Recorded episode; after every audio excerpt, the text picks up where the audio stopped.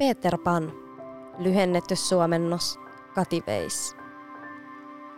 Olipa kerran kolme pientä lasta, joiden nimet olivat Leena, Jukka ja Mikko. Lapsia hoiti iso kiltti nanakoira.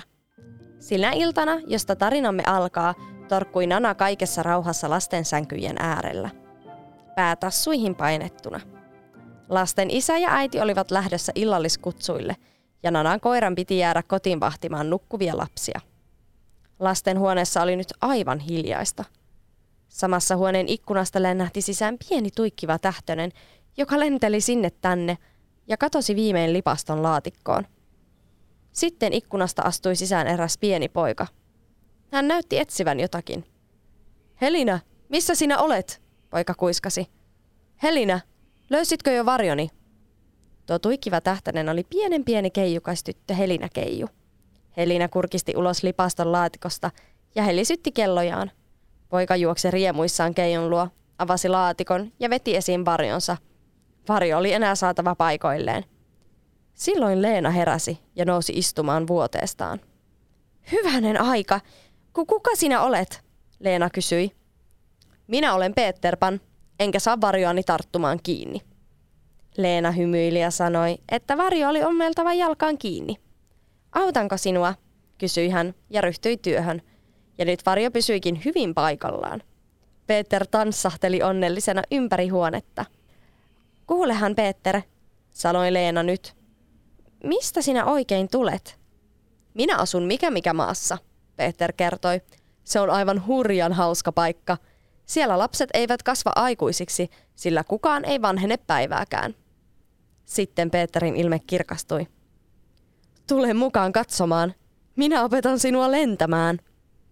Voi, se olisi ihanaa, huudahti Leena.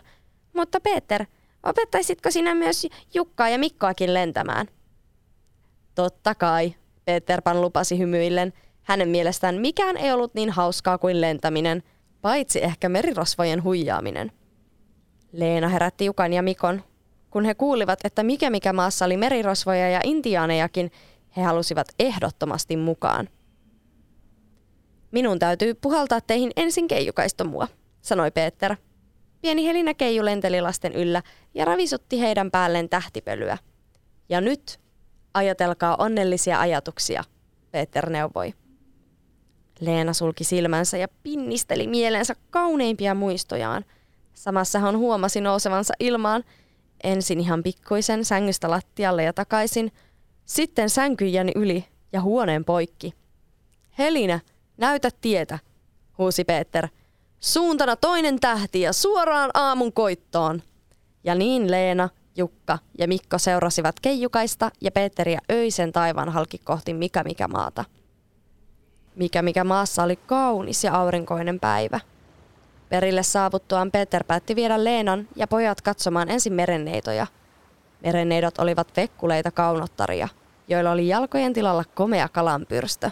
Ne istuivat veden rajassa laulellen ja helmisimpukoita sukellellen – Lapset laskeutuivat rantakalliolle hengästyneinä ja innoissaan. Samassa kuului merenneitojen hätääntynyt huuto. Apua! Merirosvoja! Lapset näkivät suuren merirosvolaivan, joka lähestyi rantakalliolta.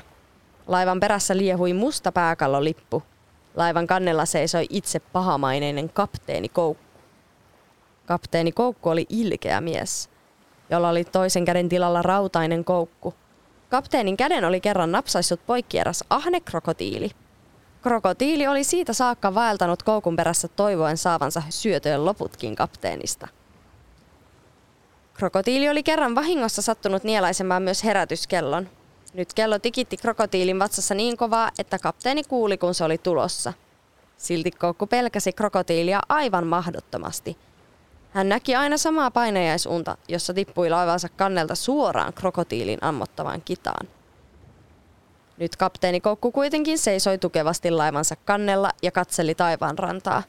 Samassa hän huomasi Leinan, Jukan ja Mikon lentelemässä rantakalliolla.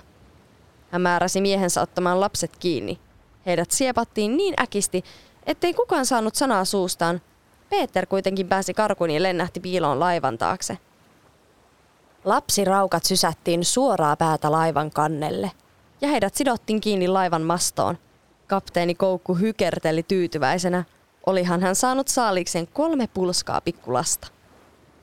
Näytti siltä kuin mikään ei voisi pelastaa Leenaa, Jukkaa ja Mikkoa, mutta silloin kuului vedestä tik-tak, tik-tak, tik-tak. Ja kapteeni parkaisi, krokotiili, äkkiä piiloon. Peloissaan koukku pakeni laivan kajuuttaan ja miehet juoksivat hänen peräänsä. Samassa Leena, Jukka ja Mikko näkivät Peterpanin lennähtävän heitä kohti tikariojossa. Yhdellä nopealla nykäisyllä Peter katkaisi köydet lasten ympäriltä ja vapautti heidät. Helinä Keiju karisutti lisää taikapölyä lasten päälle. Sitten he nousivat yhdessä ilmaan ja lensivät pois merirosvolaivasta. Kuulehan Leena, sanoi Peter. Taisitte saada tarpeeksi seikkailuista yhdelle illalle. Taitaa olla parasta, että vien teidät takaisin kotiin. Leena nyökkäsi. Pääsemmekö me joskus vielä takaisin mikä mikä maahan? Hän kysyi. Minä haen teidät taas joku toinen ilta, Peter lupasi. Silloin mennään katsomaan intiaaneja. He ovat paljon mukavampaa sakkia kuin merirosvot. Ja niin Peter Pan johdatti lapset takaisin kotiin. Nana-koira istui ikkunalaudalla odottamassa lapsia ja oli aivan mahdottoman iloinen heidät taas nähdessään. Leena, Jukka ja Mikko hyvästelivät Peterin ja kiittivät häntä hauskasta seikkailusta. Ja kun sitten äiti myöhemmin tuli kurkistamaan lasten huoneeseen, näki hän lapset omissa sängyissään syvässä unessa. Avoimesta ikkunasta kuului pienen pojan huiluun soitto helisevien hopeakellojen säästämänä, ja se kuulosti mitä ihastuttavimmalta unilaululta. Hyvää yötä, Peter, äiti kuiskasi ja sulki varovasti ikkunan. Sen pituinen se.